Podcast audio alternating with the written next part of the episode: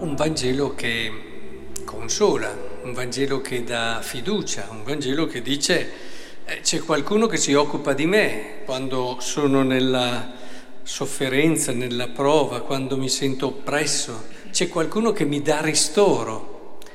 Però bisogna che ci capiamo su che cosa vuol dire questo, perché se lo intendiamo come uno che ci coccola e ci dice dai vieni qui, su, ci sono io, non preoccuparti, dai, vedrai che passa tutto, adesso è. Ecco, se intendiamo la consolazione di Dio così, andiamo poco in là. E, e la storia ce lo ha testimoniato, i santi ce l'hanno testimoniato. Ora, leggiamo attentamente questo Vangelo. Dice, venite a me, voi tutti che siete stanchi e oppressi, e vi darò ristoro. Ma poi che cosa dice?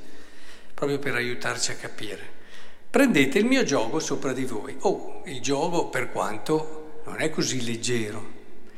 E, e, quindi qui si parla di ristoro e di consolazione, ma intanto ci viene messo un gioco sulla, schia, sulla schiena, sulle spalle. E imparate da me che sono mite e umile di cuore.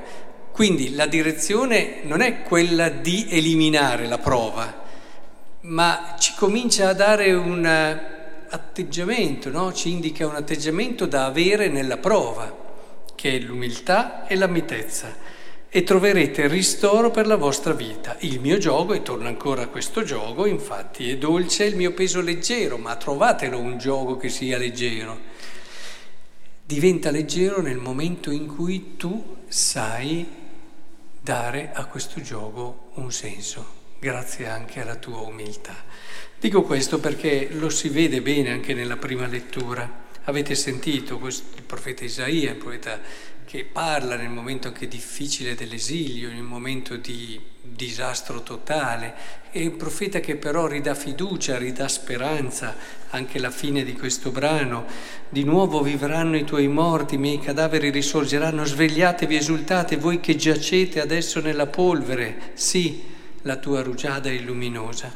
E dice una cosa però importante, c'è proprio uno sguardo di grande fede, dove si vede che un po' tutta la storia, lo vedevamo anche nelle scorse letture, è nelle mani di Dio, è nelle mani di Dio e nulla succede a caso. E, e infatti qui oltre a bellissimo, no? Di notte anela te l'anima mia, al mattino dentro di me il mio spirito ti cerca, che non è solo una cosa emotiva, sentimentale, ma è un'esigenza di verità. Cioè, se tu vuoi star dentro alla vita eh, e vuoi anche esserci con tutto te stesso, devi cercare il senso di quello che vivi. E infatti dopo lo dice, ti cerca perché, eh, parla dopo, no? Quando eserciti i tuoi giudizi sulla terra, imparano la giustizia gli abitanti del mondo, no? Quando Dio agisce, questo è per insegnare la giustizia e poco dopo dice, nella tribolazione ti hanno cercato, a te hanno gridato nella prova che è la tua correzione per loro. No? È interessante questo. Cioè, perché cercare Dio? Perché appena alzati correre a Lui? Perché così ci sentiamo bene emotivamente, stiamo bene, ci sentiamo in compagnia, facendoci anche magari un bel viaggio nostro? No. Si cerca Dio perché la tua esigenza di significato ti fa cercare qualcosa che sia al di là, perché se stai solo qui non ce la fai a dare un senso a tante cose. Lo cerchi e con libertà del cuore, cerchi davvero umiltà, eh, si parlava prima dell'umiltà, Gesù ce l'ha consigliata, ecco che cerchi di leggere tutto quello che accade, dandone un senso.